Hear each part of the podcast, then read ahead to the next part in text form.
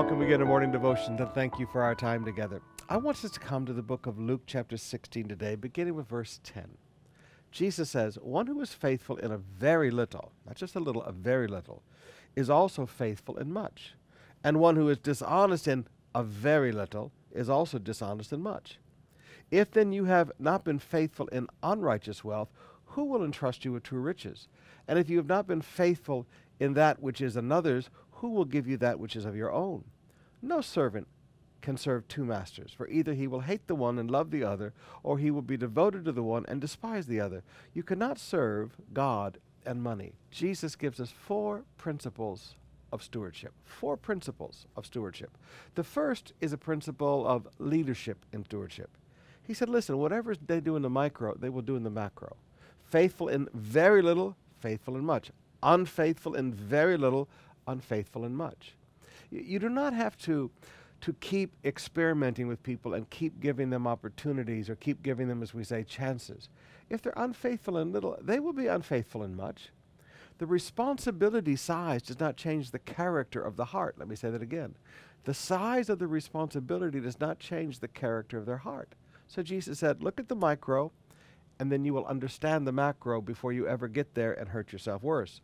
Sometimes I call this learning your lessons with people small before you have to experience them big. The second principle is a principle of giving and stewardship.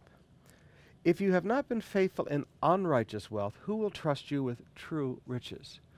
If you refuse to be a tither, if you refuse to be a giver, if you are a stingy, greedy person, God said, listen, that's going to affect the spiritual revelation that comes to you because true riches are spiritual revelations.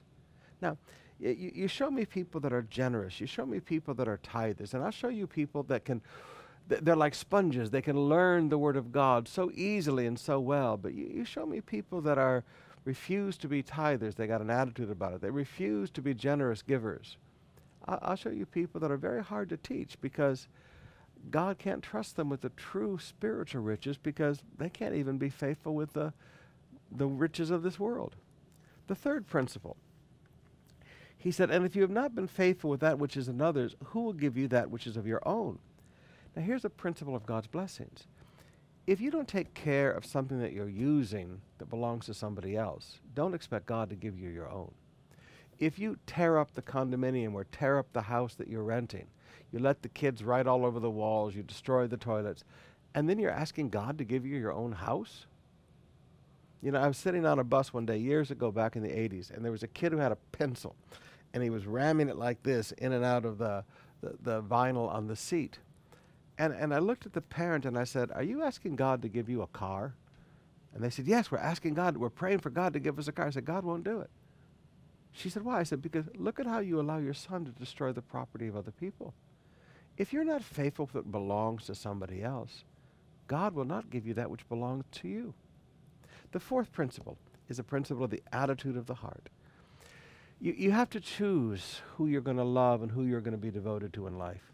You, you, either you're going to chase money or you're going to chase God. Either you're going to be devoted to God or you're going to be devoted to money. And there are many Christians today, they, they say they love God and they show up in church on Sunday, but if there's a decision to make of which one to be devoted to and which one to think little of, and that's all despise means is to think little of, you, you, you, you think in a small way about it. Every time you prioritize money over God, you're showing the attitude of your heart. Now, brothers and sisters, God will bless you. God will prosper you. But you cannot serve God and money.